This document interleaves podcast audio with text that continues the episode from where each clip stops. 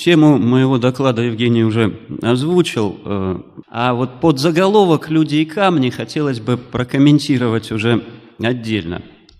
Э, камни, понятно, да, ну, я буду говорить о палеолите, это древний каменный век, причем эпоха очень протяженная, от двух с половиной миллионов лет назад примерно и до десяти тысяч лет назад. Вот. Э, и основной предмет изучения, собственно, археологии палеолита – это, конечно, каменные орудия. Но э, люди поставлены на первое место именно для того, чтобы напомнить всем и себе в том числе, что изучая камни, мы изучаем э, прежде всего людей. То есть, да, археология – это вещеведение во многом, но изучаем мы все-таки древнейшую историю и даже преисторию человека. Причем для палеолита э, очень важно то, что это, собственно, разные люди. Люди разного физического типа, не такие зачастую, как мы с вами. Вот. И на э, вы видите, да, вот на картинке этой представлена очень такая хорошая, на мой взгляд, реконструкция. Реконструкция неандертальцев, характерных, собственно, для эпохи среднего палеолита. Вот. Э, человек э, нашего с вами современного облика кроманьонец, вот, это уже эпоха верхнего палеолита. А для, скажем, эпохи раннего палеолита характерны и другие виды человека, такие как Homo habilis и Homo erectus, еще более от нас отличающиеся. Вот. Ну и э, вот рассказывая о палеолите Нижнего Дона, да, хотелось бы э, вспомнить немножко о тех людях, которые э, эти исследования-то и проводили, которые внесли свой э, вклад в изучение палеолита Нижнего Дона. Э, вообще, сразу хочу сказать, что тема очень обширная и будет звучать, может быть, несколько мозаично, кусочками, фрагментами, но ну уж очень обширная тема, поэтому в одном докладе все рассказать никак невозможно. Но надеюсь, что у меня получится все самое яркое, самое важное для палеолита Нижнего Дона, о его значении все-таки донести до присутствующих. Вот. А вы видите на карте Восточной Европы да, массу-массу, да, карта пестрит значками. Это все пункты, стоянки, да, эпохи Палеолита. Ареал Нижнего Дона пунктиром очерчен, и очень хорошо видно, что, в общем, и на Нижнем Дону все эти памятники достаточно хорошо представлены. Крупными треугольниками, такими красными, обозначены стоянки начальной поры вот, раннего палеолита – ромбами красными поменьше размером, это стоянки среднего палеолита, и красные кружочки – это стоянки верхнего палеолита. Все эти памятники на Нижнем Дону имеются, изучение их э, осуществляется, ну, о чем, собственно, я расскажу сейчас более подробно далее.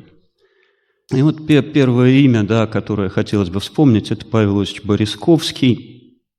Здесь вы видите его портрет на фоне долины Нижнего Дона в районе станица Раздорская, и титул, обложка да, его фундаментального на тот момент труда «Древнейшее прошлое человечества».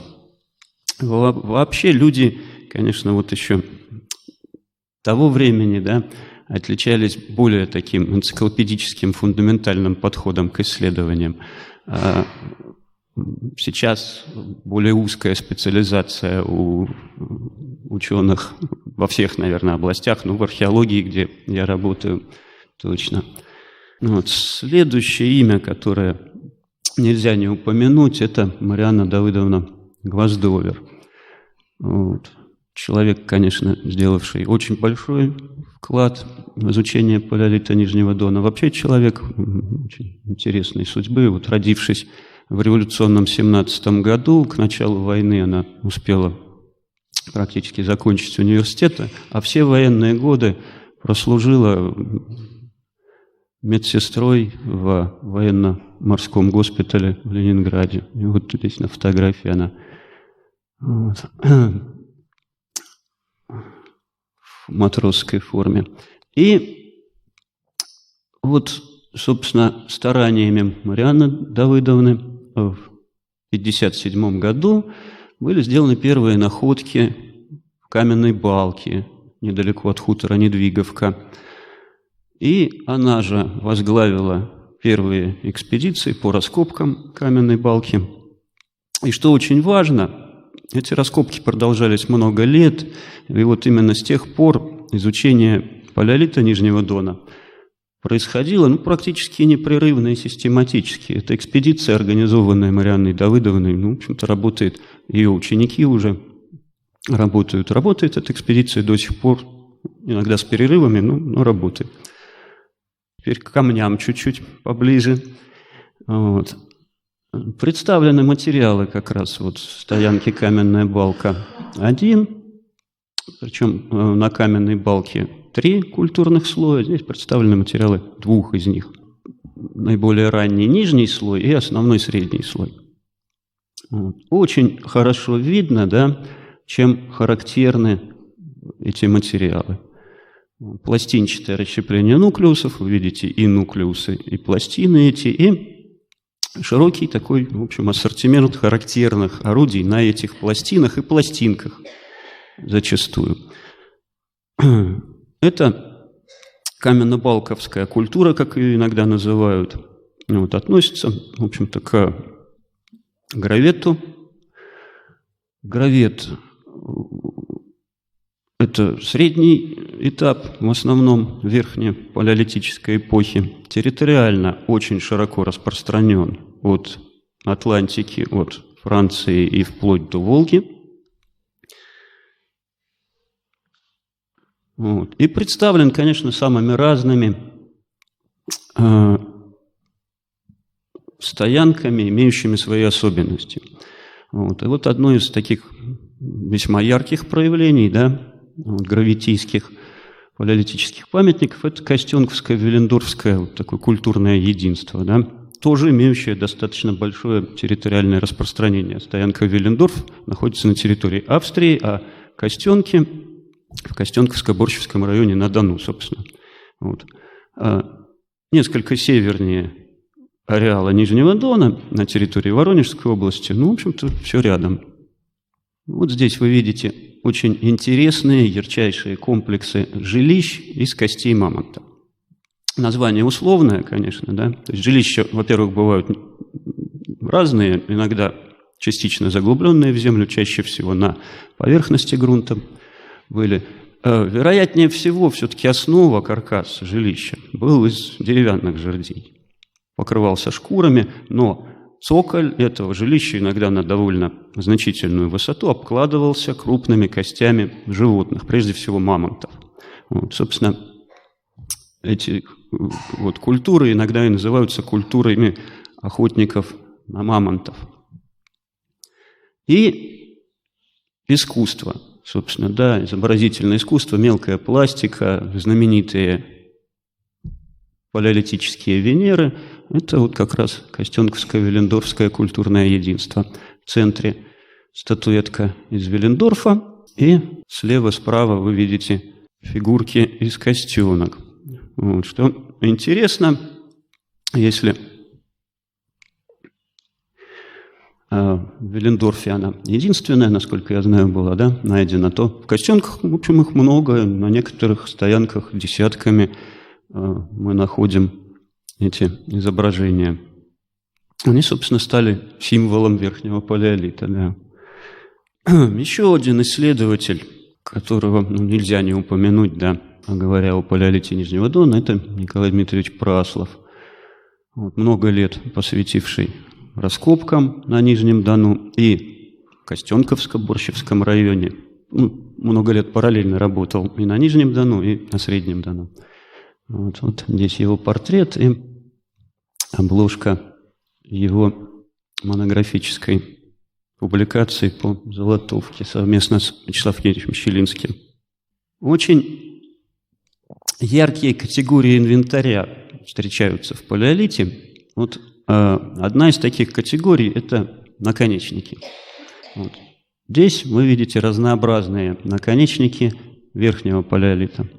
Ну, включает такие формы, как салютрейские наконечники. Вот, две фотографии слева внизу. А справа в углу в нижнем представлены наконечники костенковского типа с боковой выемкой.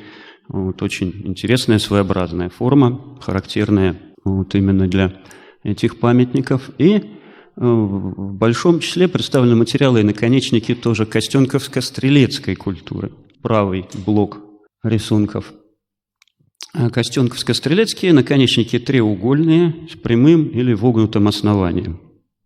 Очень тщательно сделанные, э, очень такая продвинутая специальная технология была. Они очень тонкие, зачастую не все и не всегда, но очень часто, да, настолько мастерски сделанные, что, в общем-то, они э, являются шедевром в обработке камня не только для, э, скажем, нашей территории или вот именно этой эпохи, а фактически для всей истории человечества.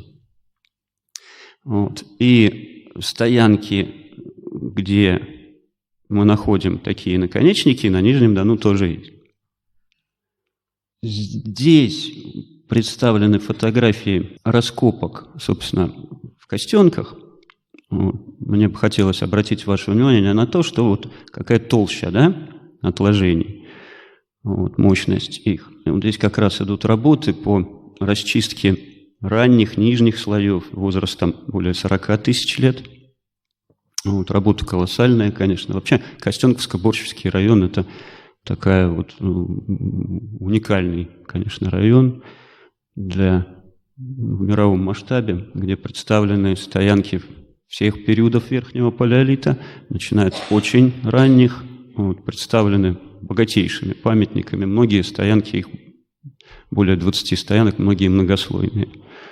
И, собственно, с э, Костенковско-стрелецкой культурой, о наконечниках, которые я говорил, связаны, в том числе и связан стоянка Сунгирь, где стрелецкие наконечники встречаются, и уникальнейшие просто погребения сунгирские. Вот вы здесь видите прорисовки и реконструкции, сделанные на основе этих погребений.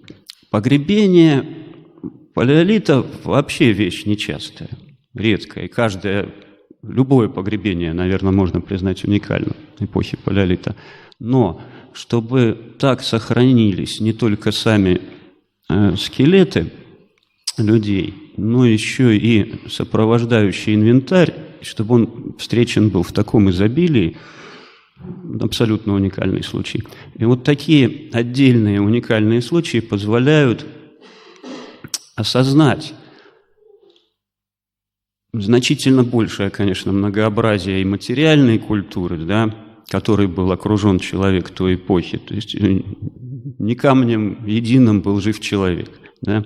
Человека окружали самые разнообразные и по форме, и по назначению предметы из самых разных материалов, часто богато украшенные. То есть вот богатство культуры эпохи палеолита мы можем на этих погребениях оценить. Вот. Одежда и, и инвентарь, сопровождающий погребенных.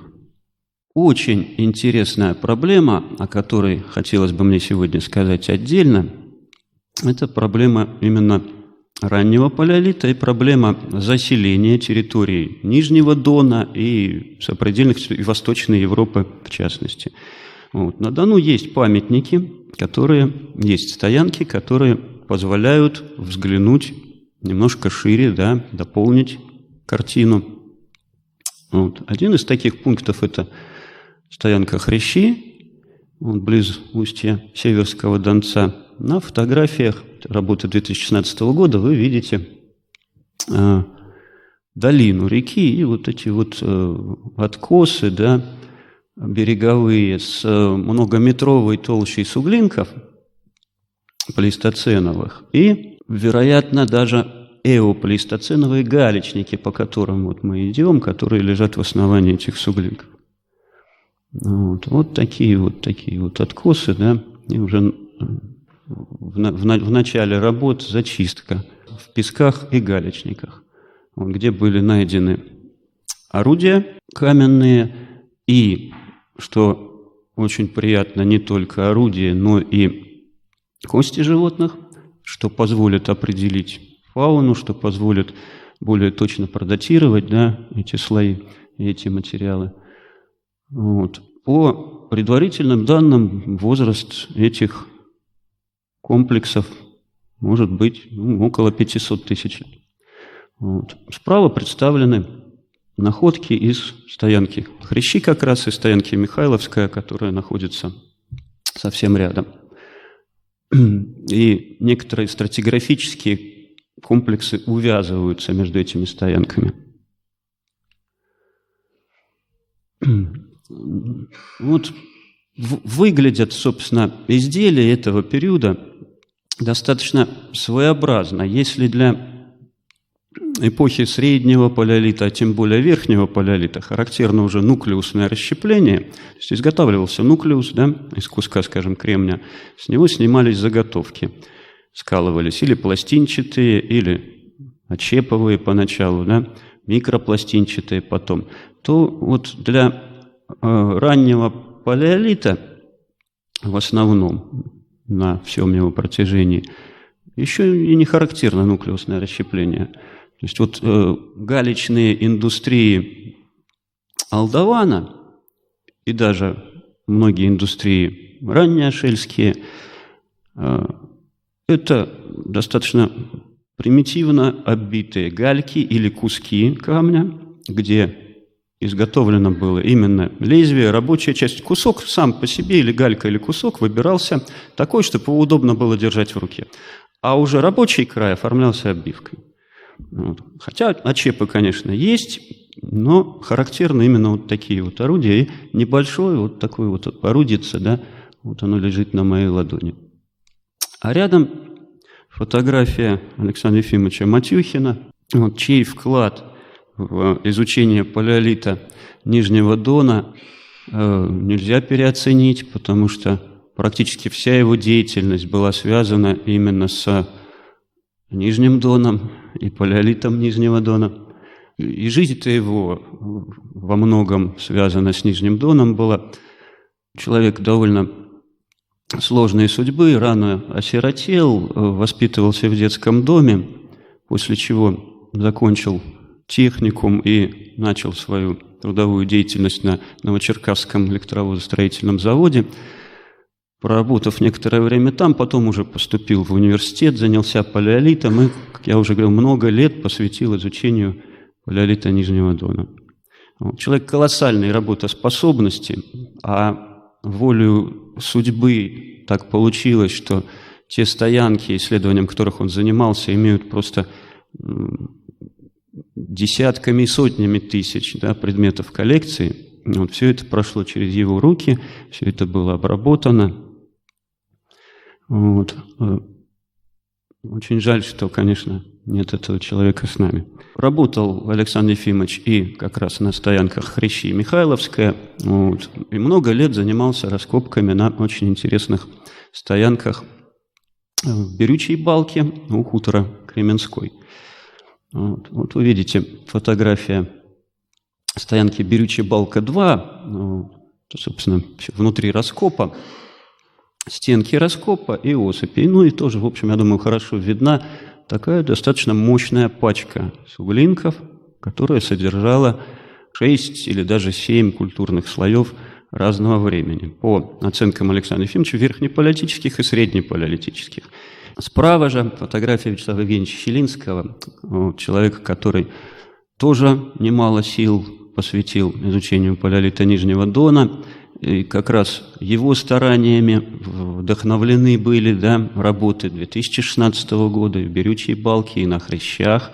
Очень много внимания последние годы он уделяет именно изучению ранних периодов палеолита да, и вопросам заселения э, юга России и Европы вообще вот, в ту отдаленную эпоху. Еще раз, да, берючая балка 2. И те самые наконечники стрелецкие, о которых я говорил. в третьем слое стоянки Берючая Балка-2, они найдены сотнями. Если на некоторых э, стоянках, на большинстве, собственно, стоянок Костенковской стрелецкой культуры мы имеем два, три, да, иногда хорошо, если десяток этих наконечников, но все равно форма настолько характерная, что их перепутать невозможно, да, то вот на берючей балке два сотни этих наконечников. Э, в балке выходы сырья, выходы кремня, почему, собственно, хутор называется Кременской. Вот, люди приходили и имели возможность из этого кремня изготавливать орудия. И изготавливали, собственно. Вот. Очень многие из этих наконечников не закончены, некоторые сломанные, выброшенные, да. Но много экземпляров весьма искусно сделанных, и мастерство а, людей, изготовивших эти наконечники, зачастую поражает. Вот. На левой фотографии видно, как вот немножко в патине выглядят эти изделия из кремня на берючей балке. Стоянка «Рожок» э, известная достаточно давно, средняя палеолитическая стоянка вот, в Приазовье, недалеко от Таганрога. И на фотографиях окрестности этой стоянки, и вот здесь тоже обратите внимание именно на вот эту вот многометровую толщу суглинков, да, и в основаниях тоже пески, и встречаются галечники. Вот.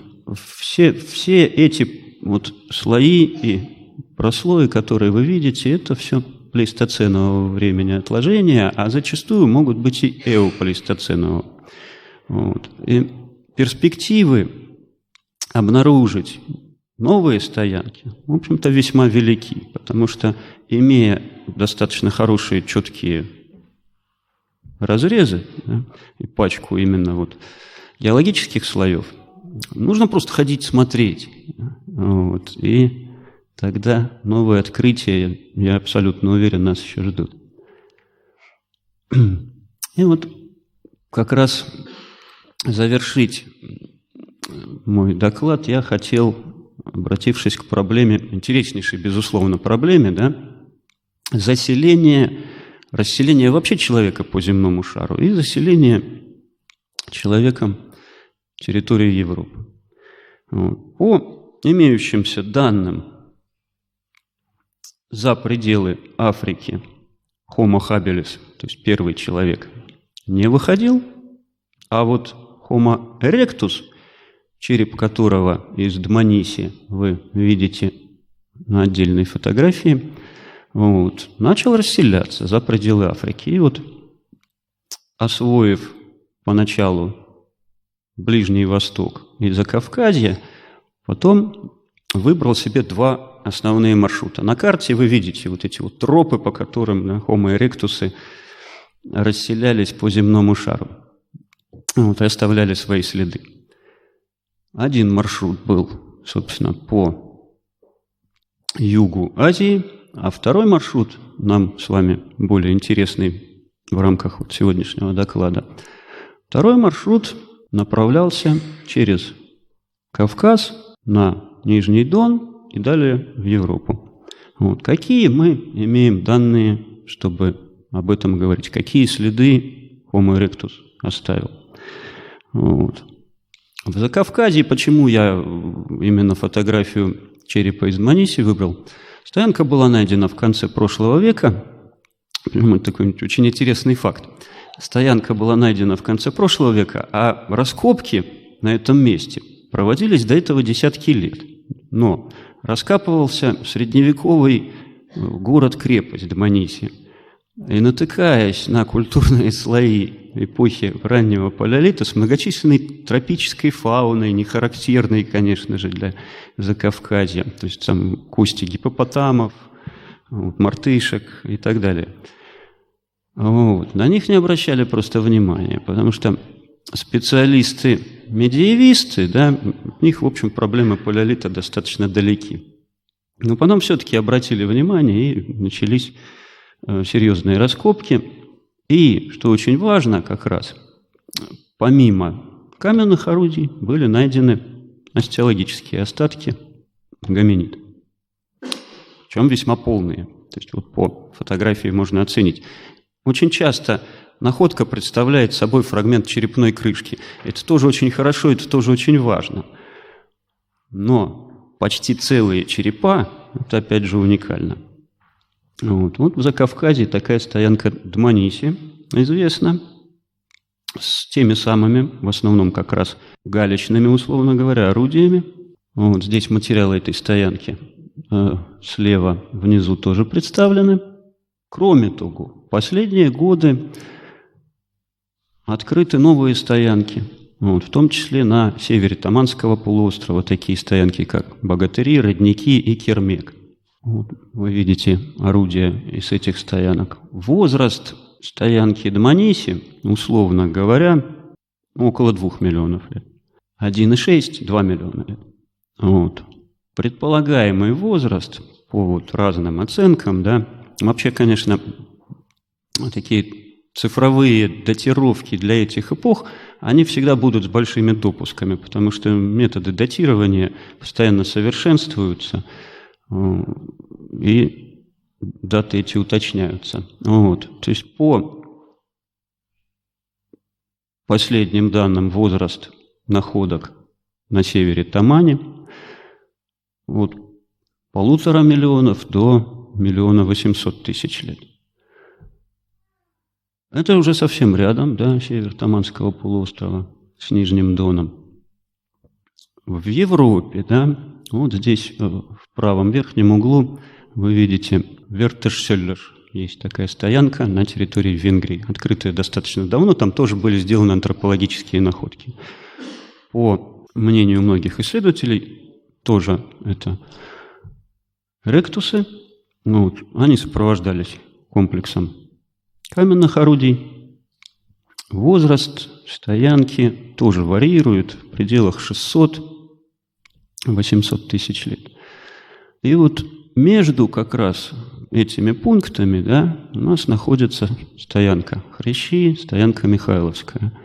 Вот. Облик каменной индустрии которых вот, вполне укладывается в современные представления о том, какие следы да, в материальной культуре, как она должна выглядеть, должен был оставить Homo erectus. Потому что, чтобы нарисовать все вот эти вот тропы, маршруты расселения людей, да, должны какие-то следы на этих тропах найти.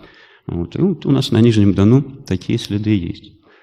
Ну и для завершения общей картинки, да, как вот человек уже проникает на территорию Европы, вы видите орудия характерные как раз для эпохи раннего палеолита, европейского, типичные самые вещи. Ну, собственно, все основное, что я хотел сказать. Надеюсь, что э, если э, интересно показалось, то я в вопросах отвечу подробнее о каких-то еще проблемах, связанных с палеолитом Нижнего Дона. Спасибо.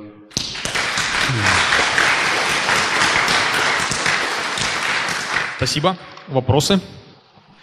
Скажите, вот с точки зрения каменной индустрии, как это выглядело? Залежи камня были не везде, приходил к этим камням, делал сам, он покупал на месте у мастеров э, или переносил камни к себе. Как это, во-первых, выглядит? А во-вторых, такой совершенно обывательский вопрос.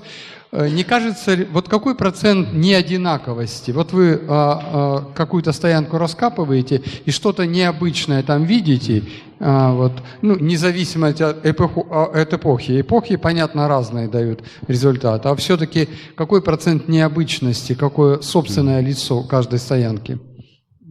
Угу. Я понял. Э, о э, каменном сырье, да? Я пошире тогда немножко постараюсь, потому что э, очень интересная проблема.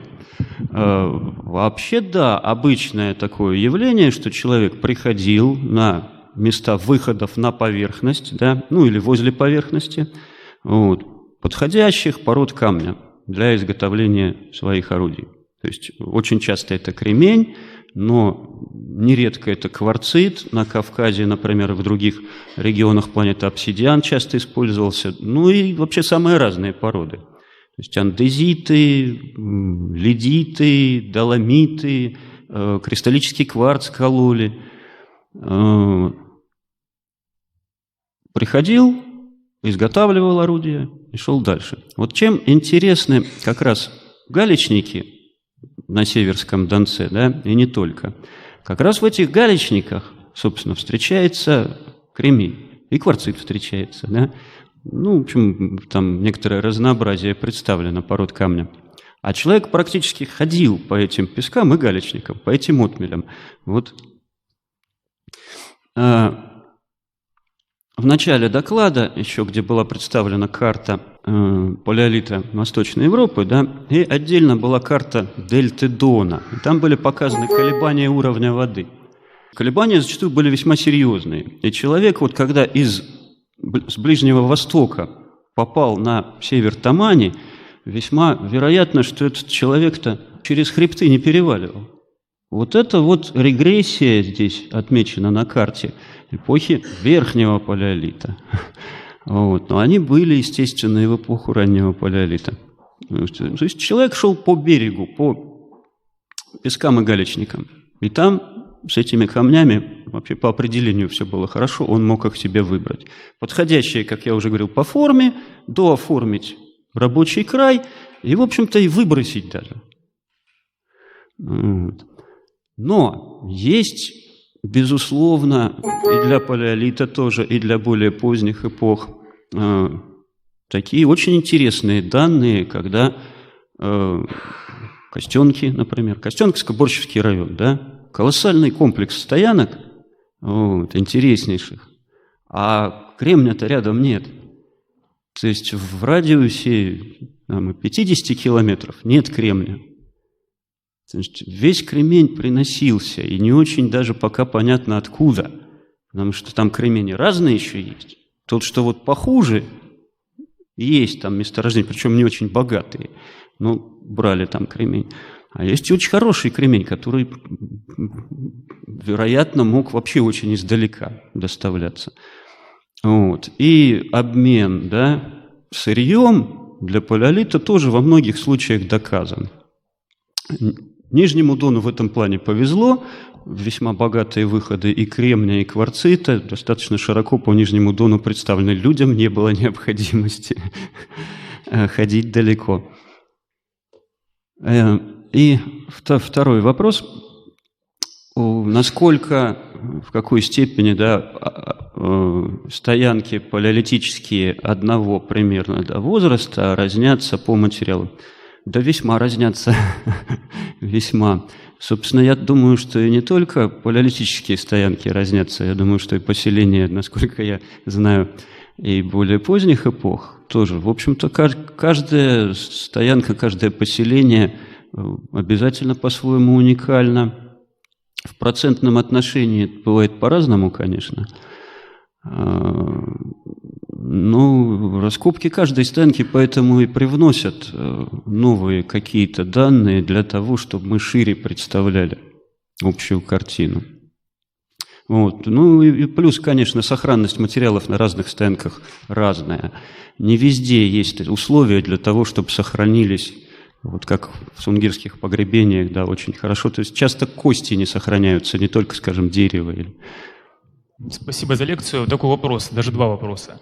Вот вы показали там каменную балку, я так понимаю, ну, угу. вопрос обывательский. Там показали вот семь слоев, да? Вот. И какая вот разница временная между первым слоем сказать, и седьмым слоем? Ага. Вот времена, это первый вопрос. А второй вопрос, вот получается, если, я так понимаю, это промежуток довольно-таки большой, это э, люди в палеолите жили в течение там десятков, сотен поколений, на этом месте. И были какие-то вот перерывы, когда они бросали это место поселения, ну, заметно это или нет, и потом приходили. Или это была непрерывная жизнь там, как бы аналог, может, там, палеолитного какого-то города, я не знаю, что это. Вот. И еще какой под вопрос вот здесь же. Можно ли как-нибудь по вот этим вот стоянкам определить, может, какие-то образования вот этих наших городов, в которых мы сейчас живем, ну вот как бы люди концентрировались в этих местах, да, какие-то условия, наверное, совпадали хорошие для них, для жизни, вот. И можно было бы посчитать, что, ну как, э, концентрация этих стоянок дало возможность образовать уже современ... ну как современные, относительно современные города, там, средневековье и так далее. Что-то такое, спасибо. Угу. Я понял. А, по каменной балке. А, семь слоев в берючей балке. В каменной балке три слоя. Вот. В каменной балке эти три слоя отделены друг от друга стерильными прослойками, что как раз позволяет сказать, что были некоторые перерывы да, вот в эпизодах обитания на этом месте. А, разница в возрасте между слоями а, в каменной балке не очень большая. То есть, если брать там самый ранний возраст нижнего слоя, там 23 тысячи лет, верхний слой там тысяч 15, да, так вот примерно будет. То есть, ну, в любом случае, конечно, разница насчитывается, высчитывается тысячелетиями. А, вопрос, а, как вот э, постоянно ли жили на этом месте. Вопрос очень интересный. В как раз палеолитоведении да, разрабатывается активно, потому что э, очень важно же действительно понять, человек, а может быть и даже разные коллективы, да, приходили. То есть вот э, одно, ну, условно говоря, племя, да, приходило много лет, десятилетий или столетий, да, на это место и оставило этот культурный слой. Или же, может быть, это разные племена приходили, да, иногда, может быть, разнокультурные приходили. Отдельные данные, которые вот намекают нам на то, что культурный слой оставили носители э, очень разных да, племен с разной материальной культурой. Отдельные такие данные есть по археологии палеолита. Но в каждом конкретном случае это очень сложно и весьма затруднительно сказать, хотя очень интересно, и мы этим занимаемся. А, значит, о городах, да, третий вопрос. О протогородах в Палеолите. Вот. Ну, и по моим личным представлениям, и по представлениям, сложившимся на данный момент вообще в археологии Палеолита, это не, не городская и не протогородская культура. То есть мощность культурного слоя э, обеспечивалась именно тем, что Э, стоянки существовали на этом месте много сотен и тысяч лет, то есть проходила осадка накопления и естественное, и природное, и человек добавлял к этому да, своих культурных остатков. Э, камень, собственно, сохраняется хорошо. Вот это все оставалось, оставалось, оставалось.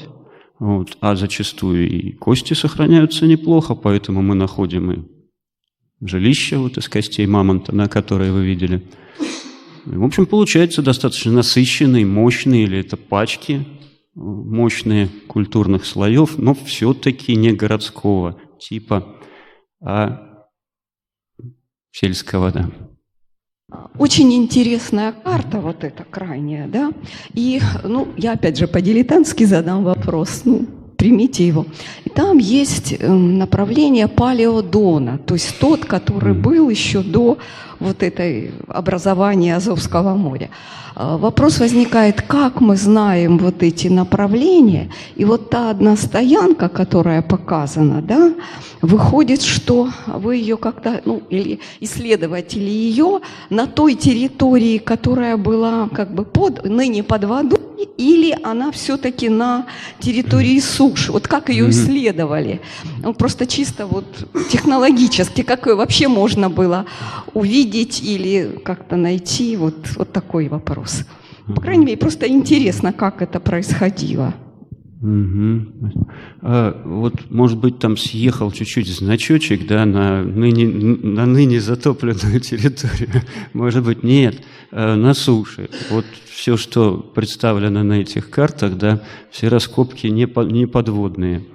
Вот. А по поводу того, что были регрессии и трансгрессии, в том числе вот долина Парадона, да, ну, это все, в общем-то, выясняется и эхолокацией, и бурением, да, вот, подводным бурением дна. Вот, то есть речные отложения отличаются от морских, и это русло фиксируется. Насколько я, как, в общем, дилетант в этих подводных работах, да, связанных с геологией, э, насколько я в курсе.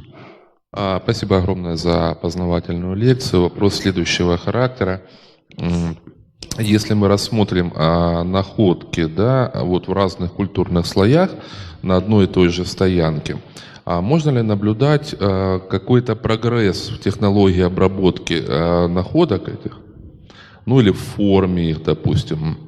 А, либо это традиционализм, который передается, скажем так, вот из поколения в поколение, но поскольку как бы стоянка да, на одном месте, то есть можно предположить, что это родственники или там вот такой вопрос. Спасибо. Угу, угу. Очень разные интересные ситуации бывают да, на стоянках вот в этом аспекте. То есть э, нередко да, на многослойных стоянках мы наблюдаем этот самый прогресс, ну, прежде всего, в расщеплении, конечно, камня, да, в изготовлении каменных орудий.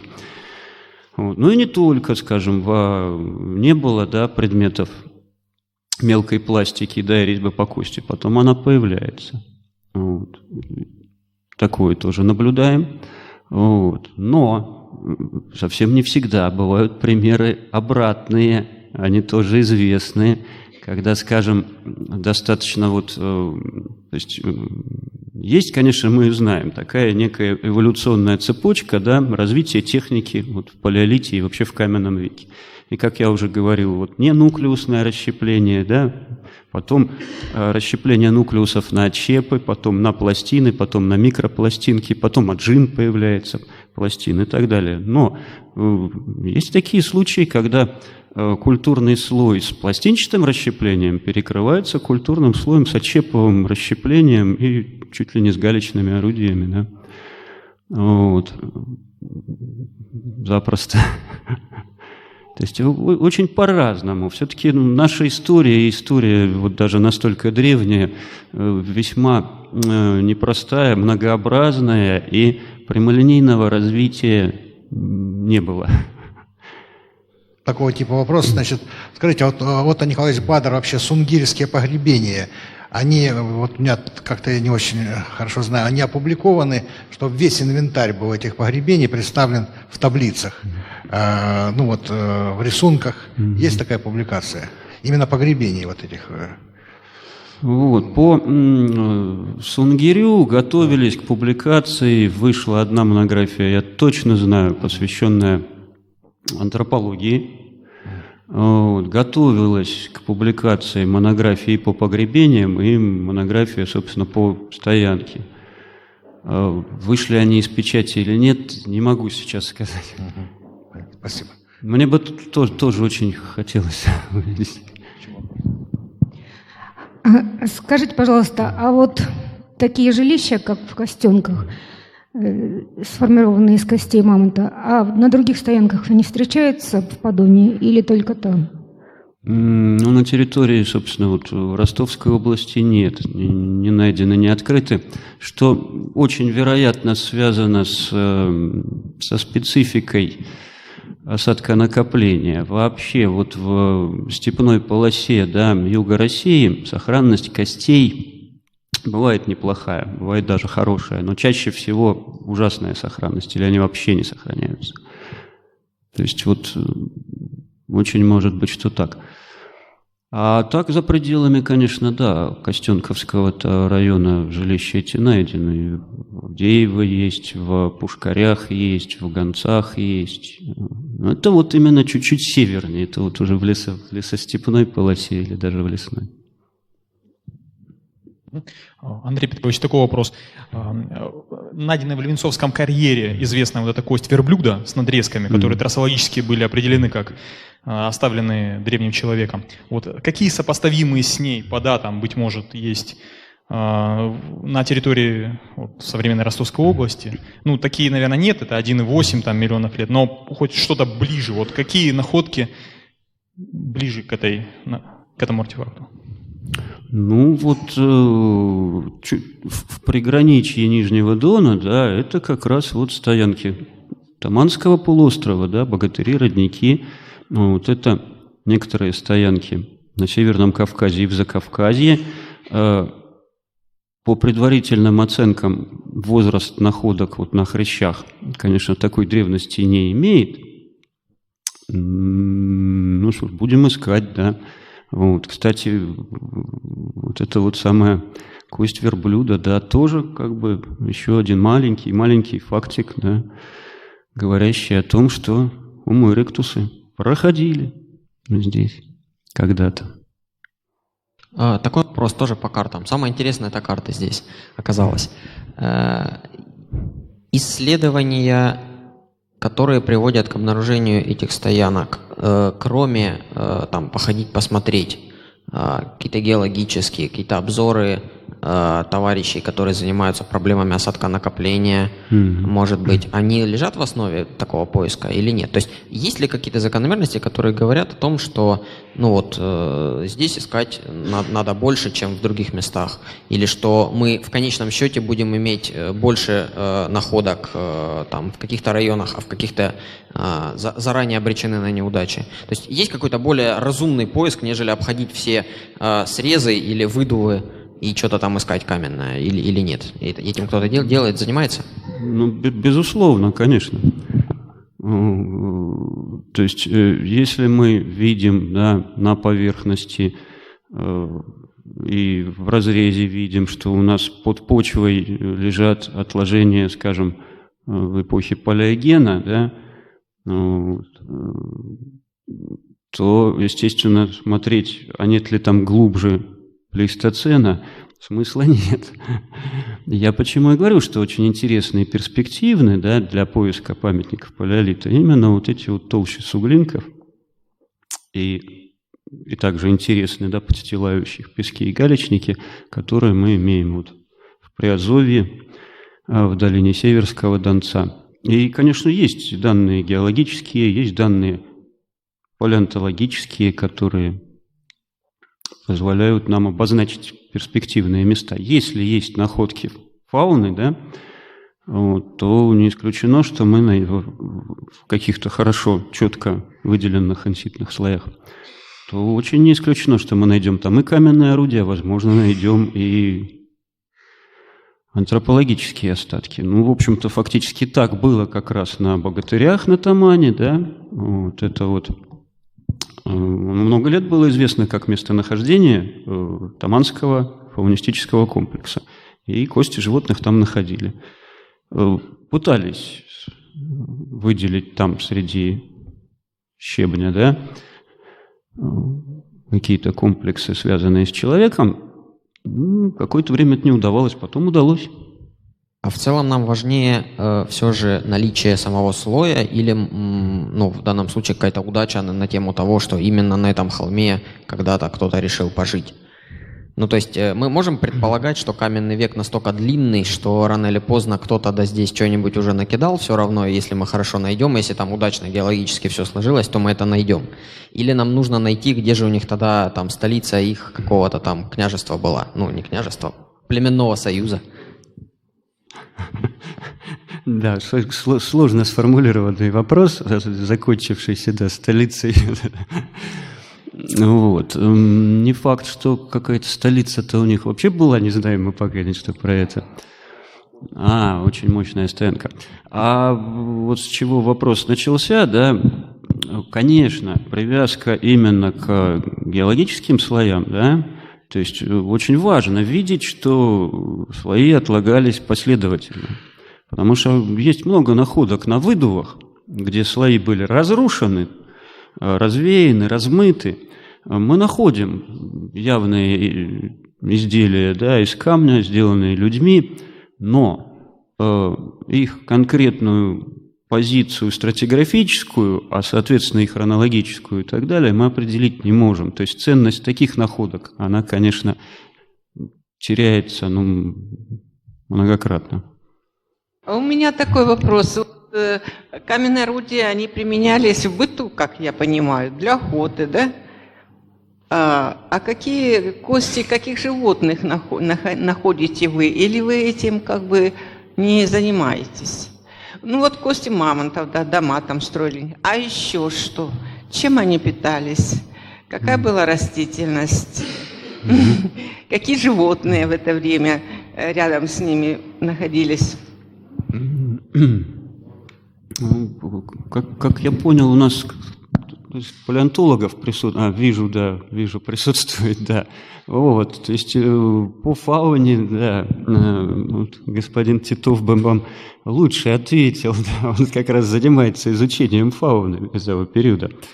А, Потому что это так в общих, в общих чертах. И вообще э, сейчас, как, собственно, работает археология палеолита комплексно. То есть изучением растительности занимаются палеоботаники, изучением э, палеофауны занимаются палеозоологи. Ну, это правильно, в общем, да. А, То есть э, археолог э, эти данные учитывает, обобщает, вот, потом тоже вместе мы это все публикуем, да. То есть э, кости самые разные бывают, не только мамонт, конечно. Вот. Стоянка, которую я много лет исследую, стоянка Непряхина э, в Заволжье. Э, Ну, в общем, тоже по меркам палеолита это все не так далеко от Нижнего Дона. Вот. К сожалению, сохранность костей тоже очень плохая. И сохраняются в основном крупные кости, как раз мамонта. Вот почему мамонт, да? Кости крупные сохраняются лучше. Вот. Ну, и более мелкая фауна. В конце концов, кости грызунов, да, тоже находим. И для изготовления орудий тоже самая разная кость применялась. И трубчатые кости, бизонов, скажем, да, лошадей. Вот, вот верблюда резали, что-то из него делали тоже. Вот. Более мелкие кости, да, иногда тоже использовались. Рог, очень ценный поделочный материал. Олени и лосини. Ну, ко- коротко скажу, что вот сидящий за вами э, палеонтолог Вадим Титов, вот с ним записана уже лекция у нас «Фаунистическое окружение древних людей». То есть вот на канале она есть, можно посмотреть, очень интересно он рассказывает. Следующий вопрос. Уже повторно вопрос, опять же, он, может быть, по-дилетантски прозвучит, но приходилось слышать, что в районе нашей каменной балки были помимо наконечников с отщепами еще находки круглых таких небольших э, ядрышек, ну, нуклеусы, нуклеусы называли по-разному, вот э, что-нибудь такое, вот вы можете сказать, то есть э, вы говорили о м, плоских пластинах, о, о каких-то, а вот о круглых, или это уже более позднего периода находки? Ну, они из камня, из, естественно. И, конечно, самое загадочное это их назначение, потому что, конечно, замечательные фигурки эти палеонтологических Венер, да, и э, еще вы не сказали, ну, раз появляются зачатки искусства, ну, значит, и зачатки религии возникают. И вот не имеют ли вот эти круглые предметы еще какого-то такого, ну, как мы говорим, религиозного какого-то назначения? Вот. Просто они еще нигде тут не Предметы, прозвучали. предметы из кремня? Кру- Из камня, из камня круглые. Из камня, крупные. Вот. Может быть, я по-дилетантски Сох- задаю вопрос. но- Сохранность э, костей вот, на каменной балке тоже не очень хорошая. Э, Поэтому я и, и не очень хорошо знаю, да, там, в общем, что материалы некоторые есть, фауна там определялась. А по изделиям из э, кости, из камня, да? Из каких пород камня? Не можете сказать, да? Просто я не очень вот сейчас могу представить, о, о чем вы говорите. Что это? Это диски какие-то? Или это шары? Ну, шара- шарообразные. Шарообразные. Шарообразные. Да, может быть, отбойнички такие. А то, что предметы какого-то ритуально-магического да, значения встречаются, ну это безусловно, да. Вот когда я говорил о разнообразии материальной культуры палеолита, то есть, безусловно, конечно, и духовный мир этих людей был не бедным. Вот. Очень, я, я, я думаю, что не беднее нашего. А, Андрей Петрович, вот такой еще вопрос. Э, проиллюстрируйте, вот э, человек э, хиполита, да, так образно возьмем, там разные люди, понятно, были. А, в каких климатических условиях он жил в период, в разные периоды палеолита на территории Ростовской области? Какой это был климат здесь, вот для аудитории? Там сухой влажный воздух, там, насколько высокая температура? Ну, вот именно по климату. Ну, климат, конечно, менялся в значительных пределах, да, варьировал. Э, и вот как раз если мы берем первое появление Homo erectus да, на Нижнем Дону, ну, климат был достаточно теплый, еще и благоприятный. Вот. Причем потом были и похолодания, достаточно регулярные – Причем э, мы для этой древности можем на данный момент оценить ну, только вот какие-то такие достаточно значительные большие пласты, эпохи целые.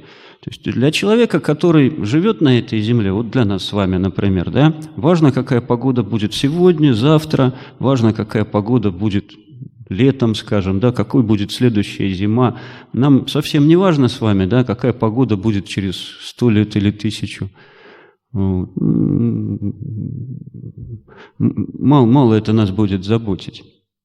Вот. Колебания климата были, и на вот кривых колебаний климата выглядит все достаточно устрашающе. То есть вот было тепло, потом бам, ледник. Ну, происходило это все не так быстро, происходило это потихонечку. Человек эпохи среднего и верхнего палеолита уже, очевидно, совершенно спокойно адаптировался к этим изменениям. Он шил себе одежду, начинал строить достаточно такие фундаментально да, оформленные жилища из костей мамонта и шкур. Вот. Более подробно, когда были оледенения, ну, максимум, скажем, последнего оледенения приходится на время примерно так вот 18-15 тысяч лет назад. Вот, на Осташковское время, когда, в общем, ну, практически до южных степей ареал распространения северного оленя простирался. Весьма холодолюбивое животное. Все, вопросов нет. Э, спасибо огромное, Андрей Петрович, за лекцию. Спасибо.